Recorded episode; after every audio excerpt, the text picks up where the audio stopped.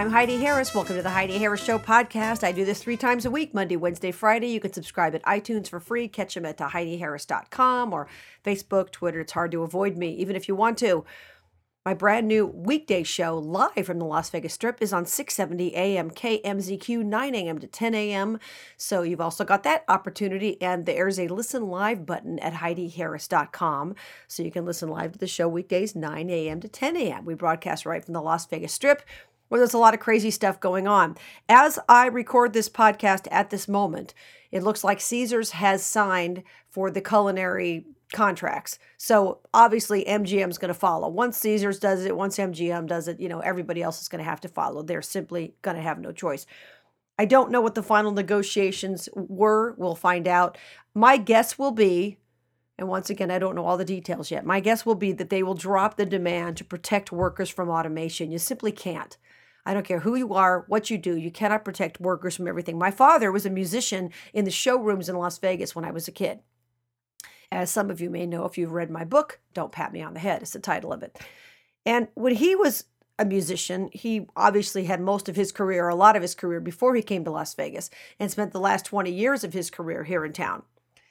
And the bottom line is when I was a kid, every hotel had entire orchestras, everybody, strings, you know, horns, everything. Well, then as the showroom shrunk and as people decided to bring in more and more recorded music, it was a problem. The musicians struck about that. They lost. And ultimately, where do you find an orchestra anymore? Who's got an orchestra? A few people. I mean, not even some of the biggest acts in town have actual orchestras anymore, even playing places like Caesars. They have a few people. They might have one trumpet, not three. They might have, you know, one you know this or that one violin player but they don't have more than that so it's really really changed and the unions didn't back up the musicians at the time they didn't care the other unions have never cared about each other and already the laborers have said they're going to keep building the stadium. They don't care what happens. Well, that takes some of the steam out of the culinary union trying to have these negotiations. So ultimately, my guess is that it will be settled. But the problem, of course, is it never should have gotten to this point. It never should have gotten to the point where there was so much propaganda coming out from the union about how much the casinos would lose every day. You think they don't know, but they were putting all the stuff out in public to convince everybody that they really had to sign, or as far as the general public, they were trying to scare tourists, they were scaring travel operators, they were scaring a lot of people who didn't have to be scared. They should have kept this quiet. Now, they would argue the union side that they've been negotiating behind the scenes for six months. Okay, I get that. And so basically, they felt as if they had to force the hands of the casino owners, and I'll give them that. That's probably true. You had to bring it out in public before they were willing to understand what was going to happen or be brought to heel. Now, I don't know what the impact would have been on the Golden Knights, T Mobile Arena, all of that. We don't really know yet. NHL hockey. I mean, it's a real exciting time right now, obviously, with hockey with the Golden Knights. So who knows how much of a factor that was in the situation. But ultimately, I'm glad they're going to settle. It certainly looks like it at this point, and it's a good thing because nobody wanted a strike. I don't want union people to be taken advantage of. I want them to be able to have a decent wage that they can maybe live on depending on what their circumstances are in life. And they have good benefits. They have some of the best benefits in the industry. I have friends who work in culinary jobs only because the benefits are so great. There is no other reason they're members of the union. And you can't argue the fact that the culinary being so strong back in the day, it's not as strong as it used to be, but it's still pretty strong. But back in the day, the culinary had the strength to be able to make sure that people made a certain wage. And there are a lot of non union houses that will pay guest room attendants and bartenders and cocktail waitresses a certain minimum wage that they wouldn't have paid them had there not been unions competing. So I get that. I understand the impact they've had in the Valley. But bottom line, the unions can't really argue that uh, you can be guaranteed a job regardless of whether robots take over. That's just silly and it doesn't work that way. There are all kinds of jobs being taken over by automation. Look at all the the car people who make cars and the robots that have taken over car manufacturing. You still have to have people there to a certain extent but nothing like you used to. So you just can't push technology. You can't push advancements aside. It's not possible. So what the union could do is train these people to do other jobs or do them in different ways so that automation won't take not necessarily that job, it won't take other jobs from them in the future. That's all. So it sounds like a good idea. Now, there's information coming out about Christine Giunchigliani, who's running for governor. As you know, she's in a very tight race against Steve Sisolak. They're both county commissioners at the moment. As far as I'm concerned, if they were governors, they are worse and worser. Either choice is terrible for the state of Nevada. They're going to turn Nevada into East California as if it isn't already bad enough. Okay.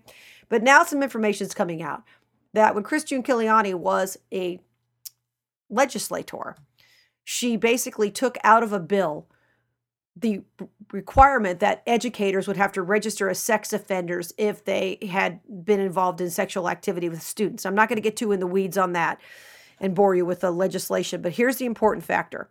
She's trying to say that, oh, well, you know, it was all about money. It wouldn't have passed because there wasn't money. Since when has a legislator cared whether there's enough money to fund anything?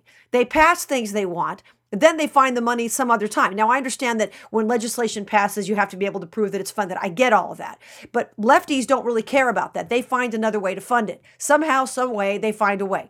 So, as far as I'm concerned, it's a lame excuse to say that you couldn't fund all the people who are going to have to be watched as sex offenders. Everybody knows there are more folks registered as sex offenders than can possibly be monitored. But if you're registered as a sex offender, at the very least, it'll pop up on a background check.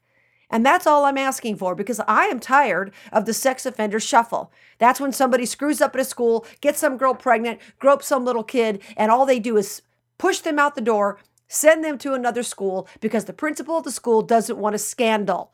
They don't want that on their records. Oh my gosh, that happened here. So they quietly push them out the back door. How many times have we heard this?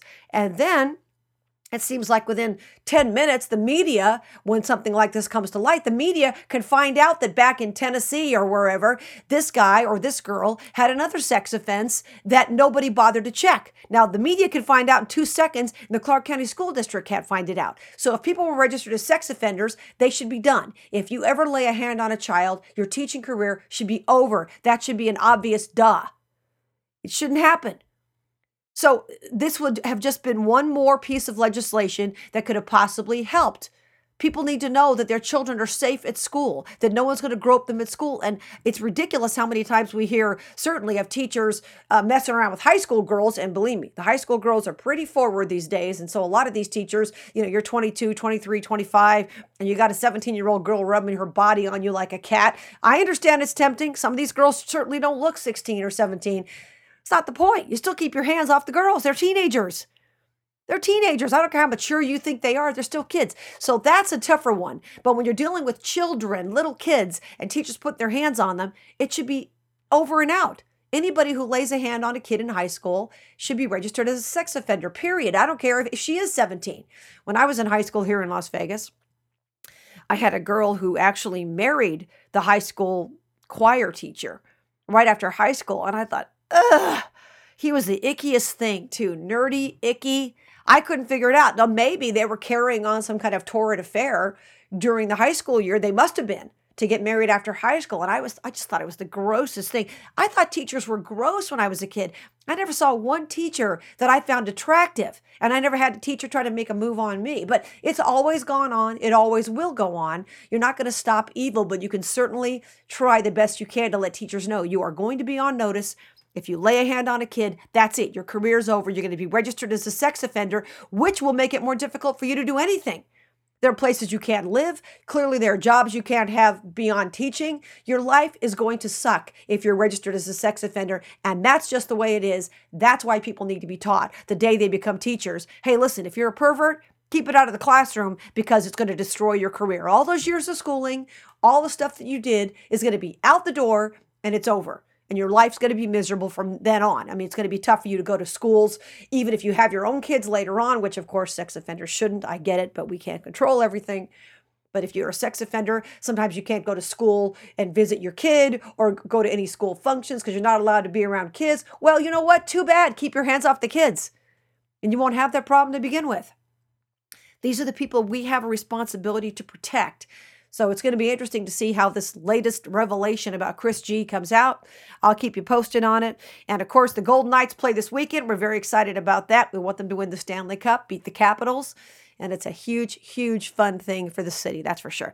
You can join me on my weekday show, 9 a.m. to 10 a.m., 670 a.m. KMZQ. This morning at 9.20, Johnny Katsilometes, who writes on entertainment for Las Vegas, is going to be joining me. We're going to talk about Hamilton, which is in town for a month.